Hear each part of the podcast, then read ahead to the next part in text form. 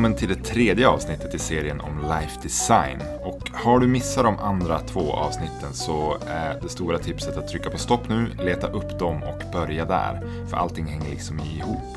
Samuel, Mm. välkommen du också. Tack. Nu låter det som att det är min podd, men det är ju vår podd. Det är du som har läst boken, så det är lite du som välkomnar in mig i den här life design-världen. Ja, det är det Mm. jag känner. Eh, hittills har vi pratat om vad design thinking är. Mm. Och vi har introducerat fem stycken eh, vad de kallar för mindsets, alltså sätt att tänka som, som en designer tänker på. Eh, Skulle du kunna... Ja, precis. Det är ju de här, äh, vad ska man säga, jag höll på att säga färdigheterna, men inte riktigt. Utan mindset, det är ju att det är de här tankarna som man hela tiden behöver ha med sig, eller en, det sättet som man ska närma sig alla Ja, saker. så är det en inställning? Inställning man- kanske, men det är, ja, det är lite mer än en inställning samtidigt, för du behöver som aktivt tänka på att tänka på det här sättet. Mm. Men, vad är översättningen av mindset egentligen? Ja, jag vet inte. Jag tror att det ofta brukar översättas kanske inställning eller Ja. eh, tankesätt eller något sånt där. Men tankesätten är att man ska vara nyfiken, man ska våga prova, man ska omformulera, man ska acceptera processen och man ska våga be om hjälp. Ja. Och vi ska inte, som sagt, lyssna på de tidigare avsnitten om du inte har gjort det, men vi repeterar dem bara här. Det kanske var ett tag sedan man lyssnade. Och sen gjorde vi ju den här så kallade dashboarden, instrumentpanelen. Precis, det börjar ju med att man ska försöka få en känsla för var man är i sitt liv just nu. Och då finns det en eh, instrumentbräda som delar upp livet i lite olika områden. Och när man går igenom den så får man en, en känsla för, finns det balans? Finns det någonstans något område som är eftersatt? Och det eftersatta området är oftast där man får ut mest av att börja sitt life design-projekt. Mm. Så än så länge så har vi helt enkelt fått rätt inställning till det hela och vi har gjort den här instrumentpanelen så att vi vet var vi ska börja. Och vi har helt också enkelt. säkerställt att vi designar vårt liv och inte någon annans genom att göra en liten kompass. Och det var eh, i avsnitt två när vi pratade om hur, ja, men hur, hur ser man på livet och, och hur ser man på jobbet. Att vara väldigt tydlig med sig själv. Mm. Det här är viktigt för mig, det här betyder någonting för mig och det här ska jag försvara. Annars är det väldigt lätt att någon annan kommer in och bestämmer åt dig. Precis. Och Eh. nu ska vi ge oss ut på nästa steg. Nästa steg, precis. Och det låter ju spännande för det är verkligen eh, steg det handlar om. Mm. Eh, och det är ett verktyg eller ett sätt att tänka på som kallas för wayfinding. Mm. Eh, och vad det handlar om är att ta ut en riktning. Vägfinnande. Ja, det är inte så viktigt att veta exakt vart man, eller var någonstans man ska. Men däremot så är det bra att ha en riktning, en generell riktning för vart man är på väg. Mm. Och det får man genom det här wayfindandet som, som presenteras i den här boken. Mm. Och eh, egentligen så handlar det om att, att hitta liksom det som funkar för en själv. Och vi har ju pratat om det här i ett eh, annat avsnitt i den här podden som heter Mastery va? Ja, Mastery var boken vi pratade om. Nu har jag glömt vad vi döpte avsnittet till, men att bli en mästare eller något sånt där. Ja. Men eh, ja, jag tror att ofta under den här eh, serien, redan nu, och så har vi och vi kommer att referera till det avsnittet. Så det är också en jättebra komplement. Om man inte har lyssnat på allt Evil Flow har att erbjuda, så lyssna på det avsnittet för det är väldigt bra, sitter ihop med hela den här life design-grejen. Och särskilt de här eh, den här grunden som vi ska utgå från när man gör den här life designen. Att man, som du sa tidigare, att man designar sitt eget liv. Att man faktiskt hittar vad är det jag är bra på och vill göra och vill utveckla. Att man är, gör någonting som är sant för en själv. Och det går ju vi väldigt mycket djupare in på i Mastery-avsnittet. Verkligen. Men Mastery, det är lite intressant för att den metoden som han pratar om där, alla exempel och så, handlar om det här att man ska backa tillbaka i sin historia och se redan i sin barndom och i unga år, hur var man, vad var det man gillade att göra och vad kan man hitta för ledtrådar där. Och då känns ju life design för mig, den metoden eller angreppssättet känns mycket mer här och nu. Att man ska kanske diagnostisera som sin nutid. Så tänk att de kanske kompletterar varandra ganska bra där. Ja, det tror jag att de gör. Och, så att det är liksom det första vi ska göra. Och sen innan det här avsnittet är slut ska vi också hinna prata om ehm, hur man kan ta sig loss när man sitter fast. Just det. För det är ofta det man känner om man hittar någonstans att- som man vill gå. Så sitter man fast på något sätt på vägen dit. Mm.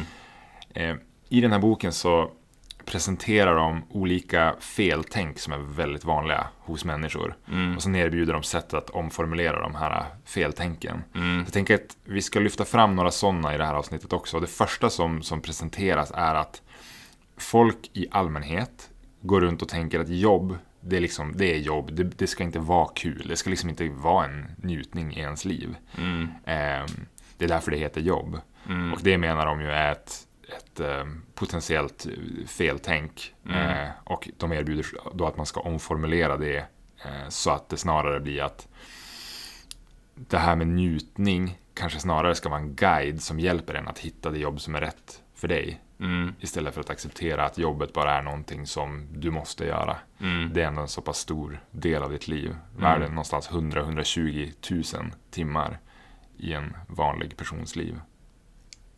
Det, ja, det är kanske det. det matematiken på timmar, det lät väldigt mycket, men det kan säkert stämma. Ja. Mm. Så vi börjar med wayfinding då. Ja, precis. Och för att göra det det här wayfindingen så behöver man börja bli uppmärksam på lite olika ledtrådar som finns eh, framför en. Och vi ska titta specifikt på två sådana ledtrådar och den första är engagemang. Mm. Eh, det här när du gör någonting och känner att tiden försvinner eller att du verkligen av någon anledning så, så bryr du dig om det. Mm. Så när jag sätter mig och ska göra den här eh, vägfinnarövningen, det, det jag letar efter då det är att jag vill försöka hitta vilken som är min väg framåt. Ja. Vad jag borde fördjupa mig i eller rikta mig mot eller mm. så. I, kar I, karriären kanske då oftast. Eller är det andra exempel än runt jobb? Eller de, är det de, jobb som det här? Den här boken handlar ju framförallt om jobb eftersom mm. de menar att det är det som flest personer har liksom mest problem med Mm. Sett till det att vi spenderar så extremt mycket tid där. Precis. Och jag tror att det särskilt kommer från den här amerikanska kulturen där man många jobbar extremt stor del av sitt liv och det är liksom det som definierar en. Ja, precis. Mm. Det känns inte, tycker jag, lika relevant i Sverige. Det känns som att vi kommer längre på många sätt. Ja, men även om man då jobbar inom situationstecken bara 40 timmar i veckan så är det ju en väldigt stor procent av ens tid. Ja, gud ja. Eh, och sen att amerikaner då tycker att 60-70 timmar är helt, helt normalt. Det, ju, det får ju stå för dem, men 40 timmar är ändå väldigt mycket av, en, av ens liv. Verkligen. Så den första ledtråden är engagemang och den andra ledtråden är energi. Och de två behöver inte nödvändigtvis eh, höra ihop. Det, det spontant när man hör orden, att jag ska titta mm. vad jag känner engagemang för och vad jag... Får energi av, eller vad som tar energi från ja, dig. Ja, just det. För det kan ju vara... Det låter ju likt, men... Ja, men jag tänkte själv på det här att jag har ju gjort, alltså till exempel om jag håller en workshop, mm. då känner jag ett jättehögt engagemang mm. under den workshopen. Jag tycker mm. det är mm. jättekul. Men i samma sekund som den är slut, mm. efter fyra timmar eller hur lång den nu är, så känner jag att jag har ingenting mer att ge idag. Alltså jag, jag urlakas fullständigt av den, så den, den tar liksom all min energi. Ja. Eh, så det ger mig engagemang, men det tar min energi och det gör ju att jag behöver vara lite uppmärksam. Jag kanske inte ska planera in en workshop på förmiddagen och sen liksom tre möten på eftermiddagen, för det finns ja. inte i mig. Och är det mera den typen av lärdomar som de ger då, att är det, ska man se det som en signal att du kanske inte borde hålla på med det eftersom att det, du säger att du blir urlakad på energi eller är det mer att man ska vara uppmärksam på hur man planerar och sådär men att, att, det kan vara det kan vara OK att saker tar ens energi mm. om man känner engagemang. Ja, deras... absolut. Och de är inne på det här att det handlar inte om att, eh, att helt förändra ens liv när man mm. gör det här, utan det handlar om att få ut mer av det man redan har. Mm. Och det kan vara en så enkel sak som att bli bättre på att planera så att de, de aktiviteter som du ändå känner engagemang när du gör, mm. men som tar mycket energi, ja, där behöver du vara lite mer uppmärksam på vad du planerar in runt sådana aktiviteter. Mm. Eh, mm. Men det handlar inte om att du inte kan göra det, men däremot så kanske jag inte ska vara en heltids workshop-facilitator. Nej, för nej. det skulle ta all min energi. Mm. Men de erbjuder ju också då ett, eh, vad ska man säga, ett verktyg mm. som heter The Good Time The Good Times Journal. Och det är en liten dagbok där man ska börja föra upp de här sakerna. Saker du gör under en dag. Eh, och det enda du ska göra egentligen är att när dagen är slut idag, Samuel, då sätter mm. du dig ner och sen skriver du ner vad du har gjort för mm. aktiviteter. Och så försöker du bedöma hur mycket engagemang du kände på en skala från 1 till 10. Mm. Och hur mycket energi du tyckte att den här aktiviteten gav dig från 1 till 10. Mm. Eh, och det kanske är en dålig fråga hur mycket den gav dig, men hur mycket energi på något sätt som du, du har kvar efter den här. Ja, som jag känner På att något jag... sätt, ja, ja. Från 0 till 10 också. Mm. Ehm, och när vi gör det här, eh, när man har gjort det här i någon vecka så kan man börja se intressanta mönster. Mm. eh, Som man absolut inte... Jag har gjort det här och jag vet inte, du kanske har gjort det här också.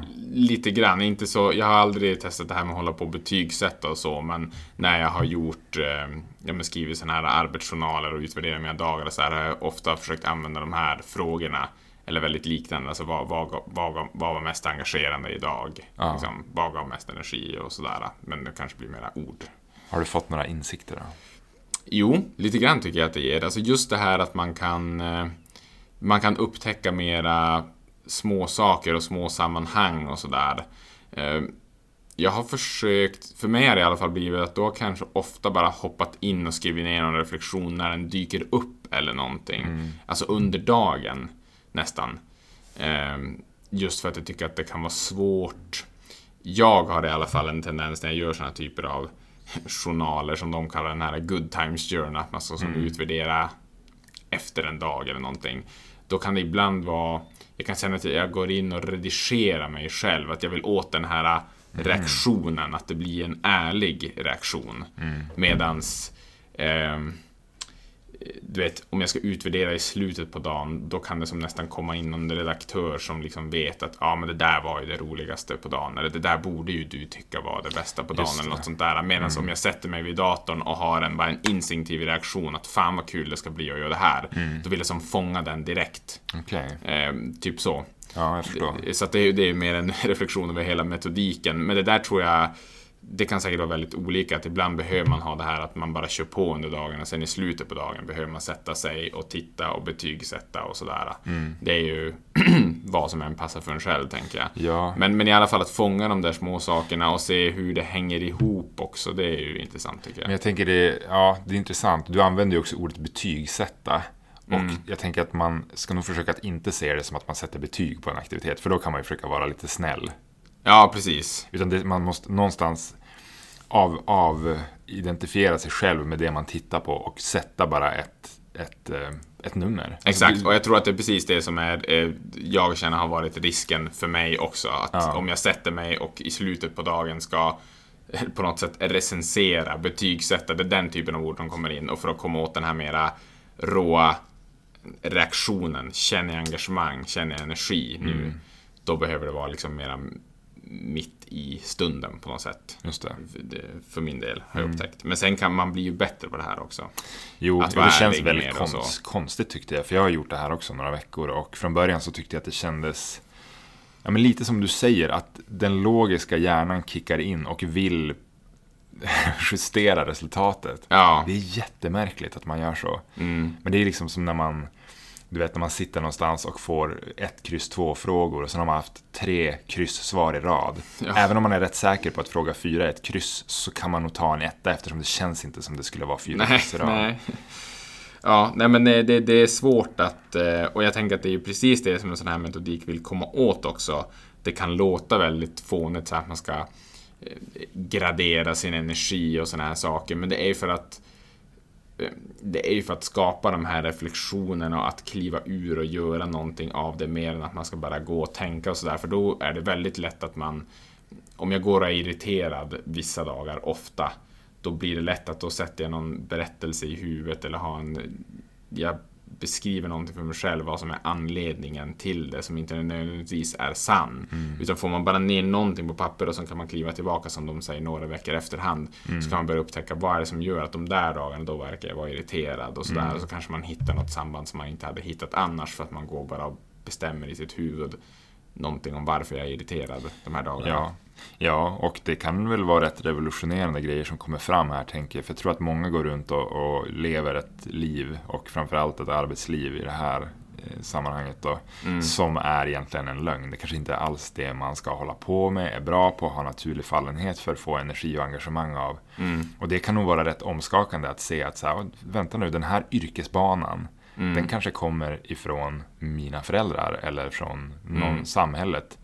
Ehm, Jag var ju uppe på eh, universitetet en gång och pratade med en person där eftersom jag, jag var sugen på att plugga till psykolog. Mm. Eh, visste inte riktigt vad det innebar, var uppe och pratade med en person där och hon sa att det är jättevanligt att just psykologer läser till termin 8 eller 10. Mm. Och sen kommer man på att vänta nu, jag har liksom sett på film vad det innebär att vara psykolog. Man sitter i ett mysigt loft ja. och så här pratar med en vuxen person om, om eh, mm. mysiga saker som är lite jobbiga men ja. det handlar ju om någonting helt annat att, att utbilda sig till psykolog och komma ut och göra det jobbet. Ja. Och när folk förstår det, då hoppar man av. Och mm. det är just ett exempel på en sån här berättelse man har i sitt huvud som inte är sann. Nej. Så om då de psykologerna under utbildningen kanske hade varit bättre på att göra sådana här äh, utvärderande kompasser eller liknande eller något sånt där, så kanske man skulle kunna fånga en sån grej om man tilläts. För, då, då, för jag tänker att grejen är ju att man vill kapa förbi de här, som du säger, berättelserna man har i huvudet och sådär. Ja. Och hitta mer de här ärliga reaktionerna mot saker, vad man ja. faktiskt tycker om grejer. Alltså, eh, du och jag har ju på senare diskuterat mycket de här olika, man, att som en sorts balans mellan att man ska vara tacksam för de det jobbet man har och man kanske säger att ja, men det här är nog ganska okej okay ändå därför att och si och så. Och då kan jag känna en, en, en drag, alltså där finns det en balans mellan det. Man säger, äh, men det blir nog bra och det här, man ska inte vara så mm. kräsen och sådana där saker. Och mm. balansen mellan det och att, okej, okay, men vänta, vad ärligt tycker jag om det är att jobba med den här grejen eller om det skulle bli så här eller om vi utvecklar vårt företag i det här fallet och till mm. den här riktningen. Att den, den kan vara svår för den här att man ska vara tacksam och si och så eller att man ska vara nöjd. Det kan vara en berättelse som man har i huvudet eller det blir nog bra liksom.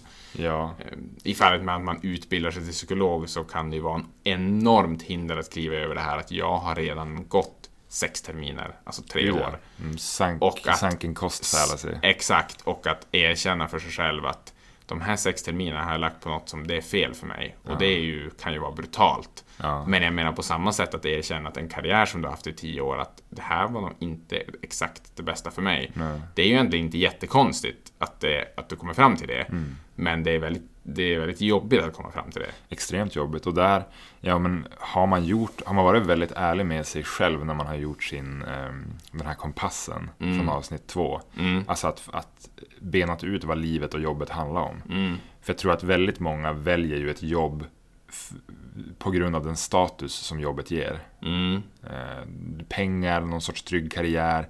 Det blir ett litet alibi. Varenda gång du pratar med någon kan du ändå säga att jag är jurist eller läkare eller psykolog. Mm. För att det är så här, folk vet vad det är och det är ett jobb man ska ha. Mm. Det är lugnt. Folk kommer tycka att du är kompetent. Underförstått, jag tjänar väldigt bra. Tjänar mycket pengar. Mm. Men det är ju inte värt så himla mycket ifall du sen ska gå i 40 år och göra någonting som kanske inte gör dig så engagerad eller som inte ger dig så mycket energi. Nej. Det är ju en tragedi egentligen. Nej, precis. Och det är lite det jag menar då, att då kan det ju vara att har man den berättelsen i huvudet och sen sätter man sig ner i slutet på dagen och ska utvärdera sitt engagemang så kan det kliva in de här sakerna som gör att du trycker upp det lite högre för att du tycker att jag borde ju vara väldigt nöjd med att jag är läkare och känna så här bra och så vidare. Och så utvärderar man det lite högre än man borde. Så till och med där när man sitter och antecknar något för sig själv som ingen annan någonsin ska få se mm. så ljuger man lite grann för sig själv för att det är bekvämt. Hur kan man komma runt det då? Just, just... Alltså, för mig så har det ju varit det här att försöka fånga mera reaktioner mm. när de är liksom råa. Här och nu. här och nu. Att jag, jag hade ju lite en i fjol gick vi ju alla på jobbet och köpte en liten anteckningsbok, sån här 2018-kalender. Mm. Och sen varje vecka hade jag liksom uppvikt till det uppslaget som var den veckan. Då kan jag liksom ta och så torsdag 17 och så liksom bara skriva ner det direkt när det hände. Det. Och på något sätt försöka gena och inte sätta mig och nej men det ska inte vara så, nej och det var inte så farligt och sådär. Mm. Utan har jag haft ett kundmöte som är sjukt upprörd efter och irriterad. Mm. Då ska jag fånga det där och då, inte i slutet av dagen mm. när jag har som tempererat det och nej men det är sådär och kunder de är så och det går nog bra i alla fall, typ.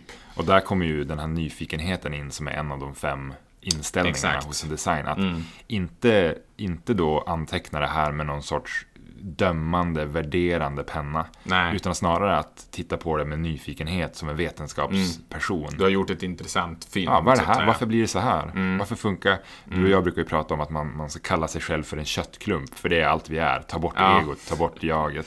Ja. Bara, varför reagerar den här köttklumpen så här?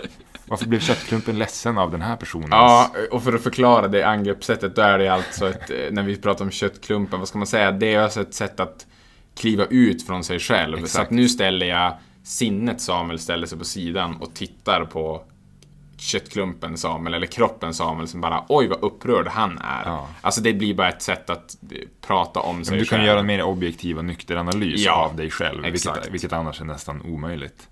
Eh, ja, men när man har gjort det här då i två, tre veckor så är deras eh, tanke då att man ska sätta sig ner och analysera och reflektera över det man ser. Mm. Eh, vad sticker ut? Vilka mönster finns? Och så kan man zooma in djupare på sånt som, som verkar vara intressant. Mm. Låt säga att du har varit på yoga Mm. en tisdag. Och du säger att du, du har varit det varje vecka då, de här fyra veckorna. Mm. Och du säger att det här sticker ut på något sätt. Du kanske känner dig jätteengagerad och har jättemycket energi. Mm. Då kan du zooma in på den aktiviteten. Och då erbjuder de en akronym som, eh, ja, lyssna på det här. A-E-U-O-U. Det är lätt att komma ihåg va?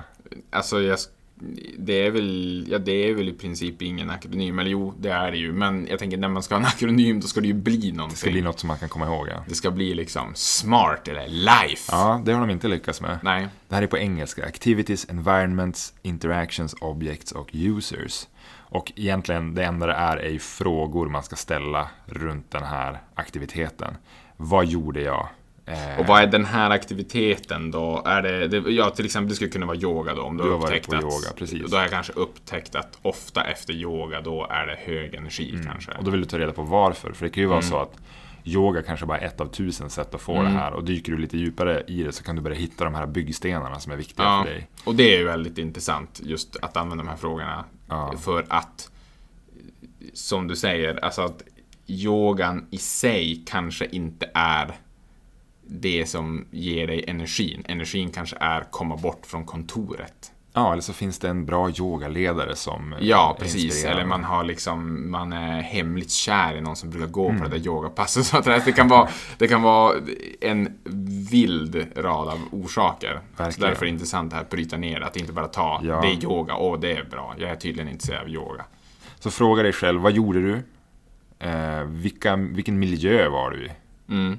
Hur, vilka interaktioner hade du när du var där? Mm. Det kan vara med människor eller med gränssnitt eller du vet, allt man kan interagera med.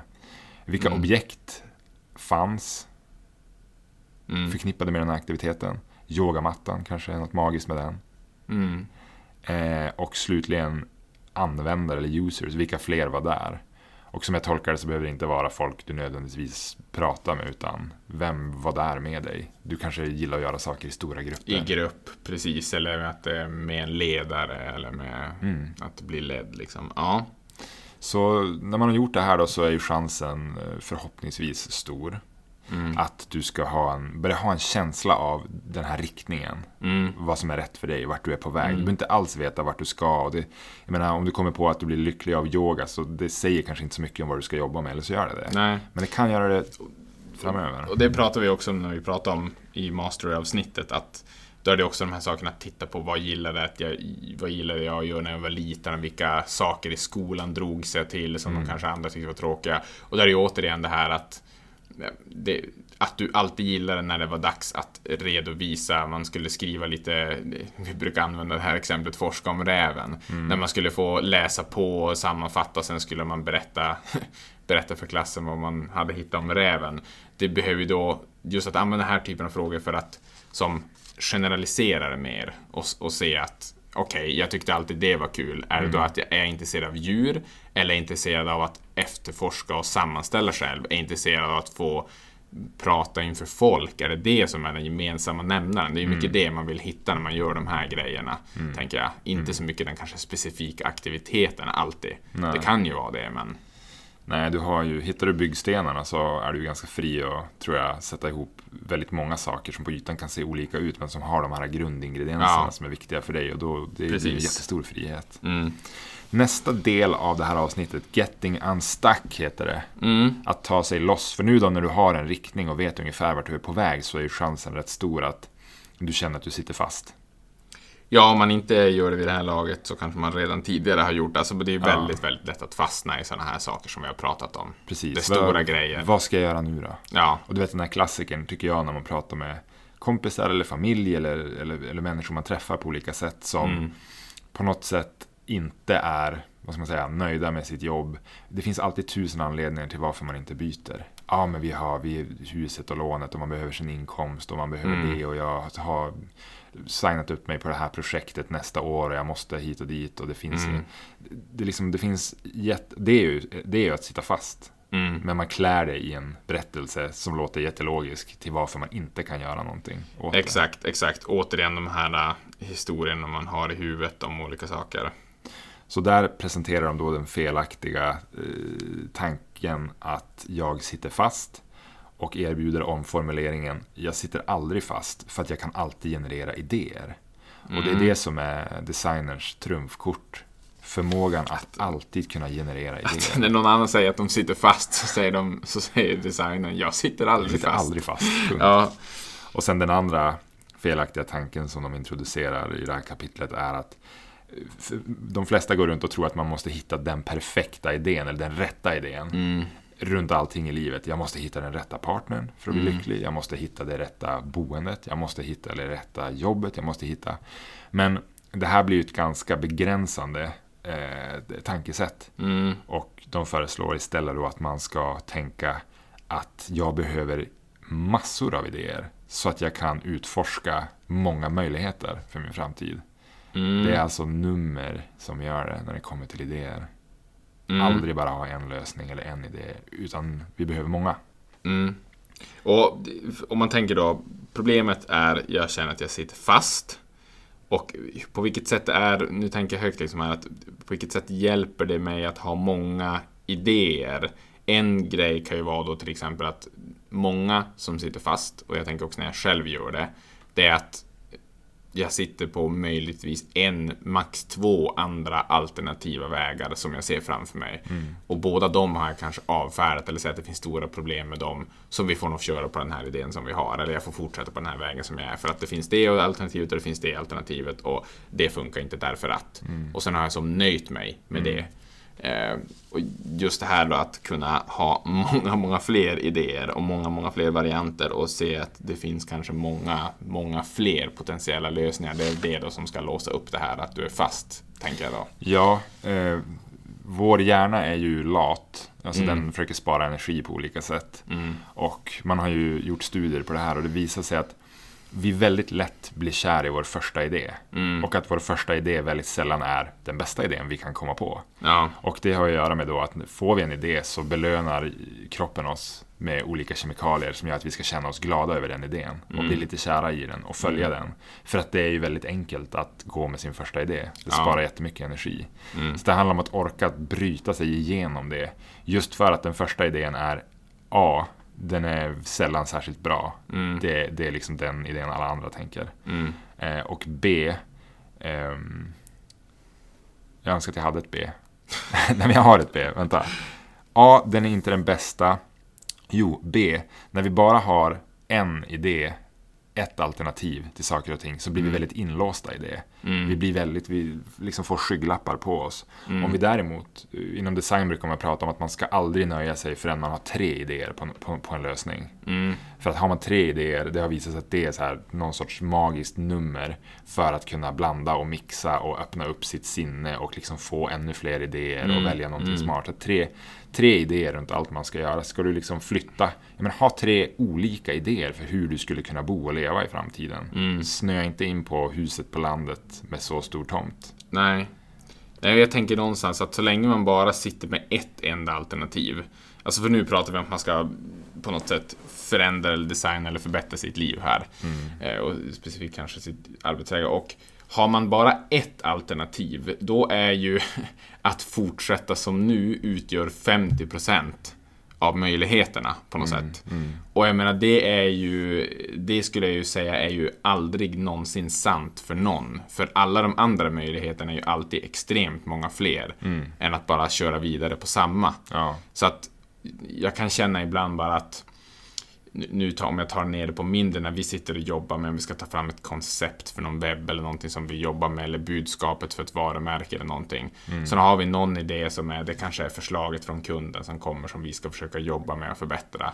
Och det är redan helt OK, så ställer, tar vi fram ett annat alternativ. Då, då är det ju väldigt lätt att fastna i att man tycker att det förra var bättre. Men har man 17 alternativ, mm. så säger man att här har vi alltså 17 andra alternativ. Hur är det möjligt att det där första som vi sedan tidigare hade råkat hamna på kan vara det bästa om det finns 17 andra som också är jättebra? Mm. Att det på något sätt öppnar upp för att troligtvis om vi anammar den här nyfikna inställningen så kan vi bara anamma att hela tiden så finns det ytterligare en, ett bättre sätt som jag kan utforska mig nyfiket fram till. Mm. Och nu testar vi den där och så testar vi den och nu har vi kalibrerat oss fram lite bättre men nu ska vi generera nya idéer för där finns det ytterligare en förfining som vi kan göra. Istället för att utgå från att standardläget är fortsätta med ja. det man har. Verkligen. Som de flesta hamnar i. Ja, och det som man brukar prata om inom design, alltså det verktyg man använder är eh, idéutformning, eller ideation på engelska. Mm. Och det handlar alltså om, det är en övning i att se hur många idéer man kan komma på runt någonting. Mm. Mm. Och det är vad det handlar om. För att, för att kunna se de här nya möjligheterna eh, så behöver man de pratar om det som att man behöver låsa upp nya utrymmen i sig själv. Mm. Kreativa utrymmen i sig själv. Och dit kommer man ofta bara genom att ha många idéer, genom att ha osensurerade idéer, idéer som känns galna. Mm. Och det där har jag känt själv de gånger ibland när jag och du har suttit och idéat saker, att jag har censurerat mig själv. Ja. Eh, vi ska ta fram en idé åt en kund, jag, jag kommer på någonting, skriver ner det, inser att ja, men det här kommer inte funka för att vi kommer aldrig få budget till det eller för att det är liksom för likt något annat, varumärke, något annat varumärkes. Men poängen med en sån idé är ju inte att det ska vara den färdiga lösningen. Nej. Utan det är att den idén ska kunna leda till någonting annat. Den idén låser egentligen bara upp ytterligare lite, lite utrymme i ditt huvud. Ja. Och ibland brukar jag tänka på det som, ni kommer ihåg när man spelar sådana här eh, spel på tv-spel eller dator där man utforskade en karta, man såg sin karaktär uppifrån mm. och allting var svart. Mm. Det är väl så i Starcraft och i Diablo och i en massa andra spel. Ja. Och så måste man gå med sin karaktär för att för att ta bort det svarta och mm. se världen under. Mm. Och lite så är det med idéer. För varje idé så går du någon annanstans och så ja. får du se mer av kartan. Mm. Det handlar inte om att dit du går ska vara ditt slutgiltiga mål. Nej. Utan du vill se vilka möjligheter som finns. Exakt. Och enda sättet är att gå, att komma ja, på idéer. Precis. Och eh, här är ju ytterligare en dimension. Är ju det här att min skitidé som jag kastar ur mig, det kan vara en som vi brukar kalla stepping stone, eller liksom ja. ett steg på vägen för dig. Mm. Att man, när man, om vi pratar om att man jobbar det här med grupp, eller man sitter kanske och bollar med sin sambo, eller vad det nu är. Att jag kan kasta ur mig bara, ah, vi hade kanske kunnat göra så här, men det, ja, det har ju många problem. Och jag liksom försöker hålla tillbaka, men jag säger åtminstone den idén som jag tycker den är dålig. Eh, du tycker den är dålig. Men det är någonting med den idén eller att den kommer från en liten annan angreppsvinkel som gör att du bara Ja, nej, det hade ju inte funkat alls. Fast i och för sig, nu kommer jag att tänka på att man hade kanske kunnat göra så här. Alltså just att den här, om du mm. tänker att i den här fortsatta liknelsen man upptäcker kartan, då kanske man liksom på något sätt överlämnar till en, en till person där och det liksom multipliceras. Nu är man två mm. personer som är ute och utforskar så att säga. Att eh, idéer får liksom ben på det sättet. Ja, och ofta tycker jag, när man, de gånger jag kan se tillbaka på som, som vi har kommit på riktigt bra idéer. Ofta har det varit ganska löjligt innan det. Alltså att man har suttit och skrattat rätt mycket och haft så här tokiga, konstiga, humoristiska idéer. Ja. Och sen smäller det till. Mm. För att man behövde gå igenom dem för att komma fram till det. Ja, precis. Nej men det finns ju många olika övningar som man kan tänka. Alltså den här raka brainstormen, typ, som jag tror mm. att många är bekant med. Jag vet inte ens vad är egentligen brainstorm? Det är typ att man sätter sig och kommer ner, kommer, skriver ner alla idéer som man kommer på. Mm. Den, är ofta, den är ofta ganska dålig. Tycker jag. För den, den, ja. det, det, är så då, den, den blir ju nästan en, det enda du gör är att du sätter den ner och sen har du dina lågt hängande frukter. Och sen har du några logiska steg mer än den lågt hängande frukten som är liksom i logiska steg efter det. Mm. Och sen så, det, det, springer liksom inte så långt, det händer sällan så mycket. Och man sätter sig och brainstormar för sig själv och bara, jag ska skriva ner alla mina karriär, karriärmöjligheter på ett papper. Mm. Den, den, är ju liksom, den är ganska dålig, tycker jag. Ja, alltså jag har hört både och, alltså folk som sågar brainstorming och folk som hyllar det, men jag kan nog också tycka att som metod så är den lite för otydlig. Alltså du kommer bara komma på det som är lättast. Att ja, det, det, är liksom... Om jag ska förfina min kritik så är det att jag tycker att jag tycker inte att man kommer på så mycket som man tömmer ur. Nej. det är liksom inget sätt att få nya idéer utan alla idéer som du redan hade på huvudet har du nu skrivit ner på ett papper. Så tenderar det att bli för mig i alla fall. Mm. Utan man vill ha lite mera metodik, lite mera ramar som jagar fram nya saker tycker jag. Ja, och den teknik som de föreslår, eh, och det är någonting man kan göra med sig själv bara.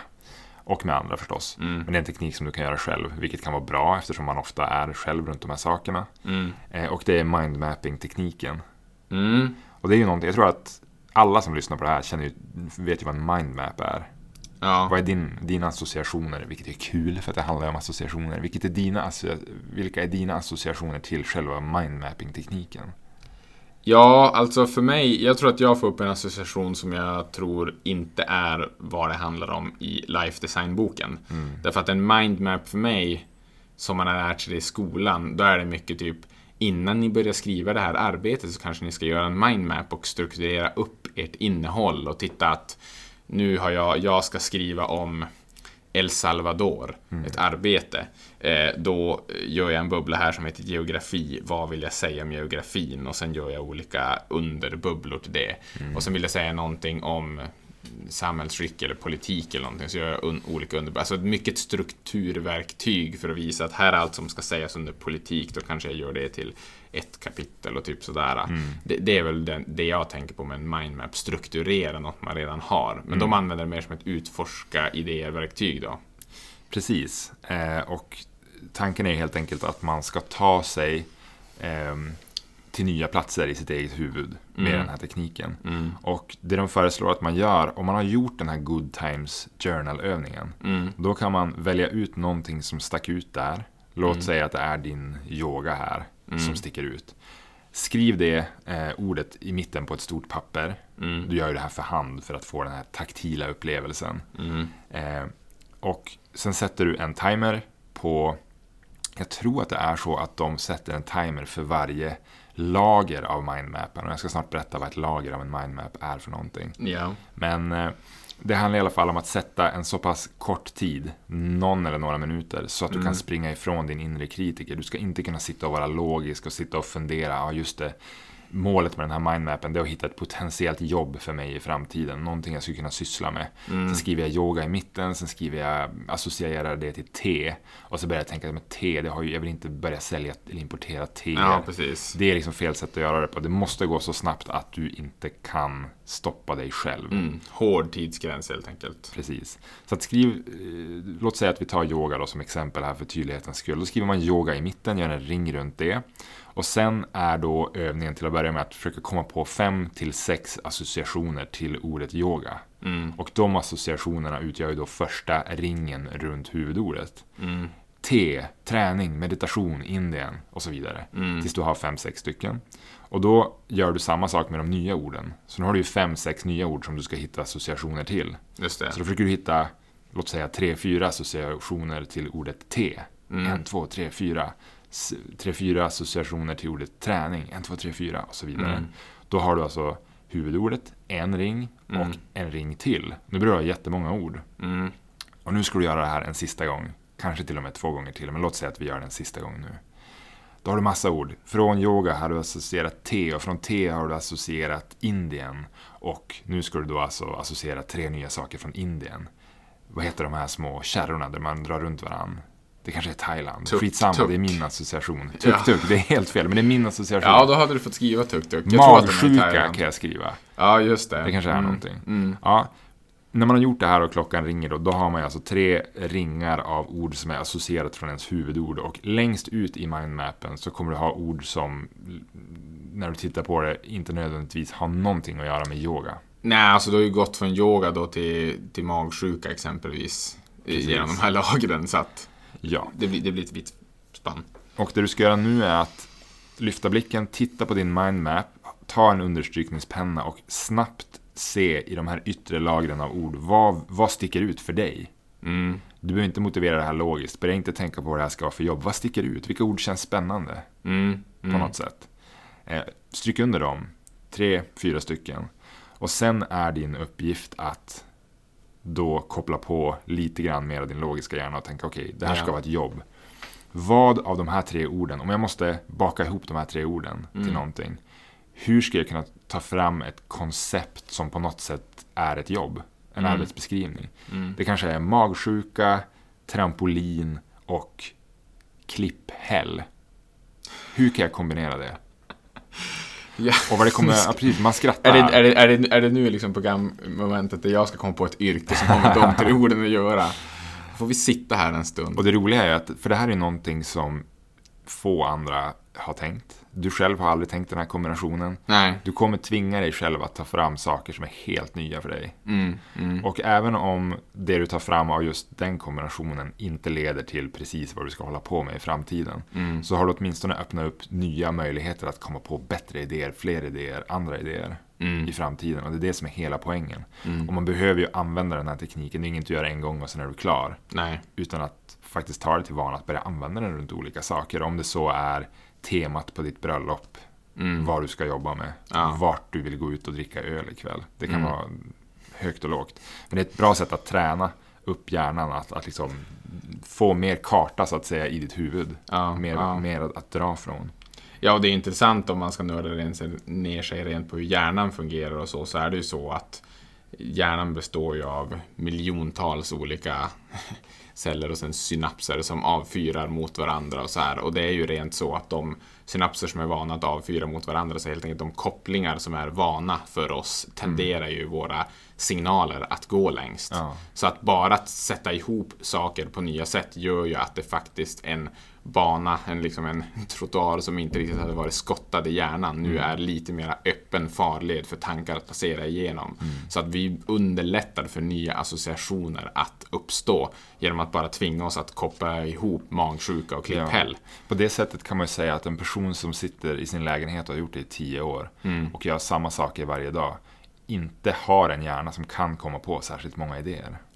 Nej, alltså inte, den ges inte förutsättningar i alla fall. Du kan liksom biologiskt säga att den hjärnan är helt sund, men den har liksom kanske rostat ihop av för lite olika stimulans beroende på vad man gör sin tid. Den personen kanske sitter där i sin lägenhet och gör sådana här mindmaps och är världsmästare på att koppla ihop saker. AI. Ja, precis. Nej, men Ja. så man ska inte helt enkelt underskatta de här till synes fåniga grejerna för att det kan verkligen bokstavligen låsa upp nya vägar att tänka. Ja, så det vi pratar om idag är alltså att design thinking handlar väldigt mycket om vad man kan föreställa sig. Att skifta från det här som vad borde jag göra nu perspektivet till ett perspektivet vad kan jag komma på för idéer? Hur mycket kan jag komma på? Mm. Och att lita på att en massa galna, konstiga idéer här och nu kan och till slut kommer att leda till någonting som är bra och relevant sen. Mm. Och nästa avsnitt, avsnitt fyra av den här serien, där ska vi prata om att designa sina olika liv. Och vi ska också prata om att börja testa de här idéerna, alltså att prototypa. Mm. Eh, Så jag hoppas att folk hänger med till det.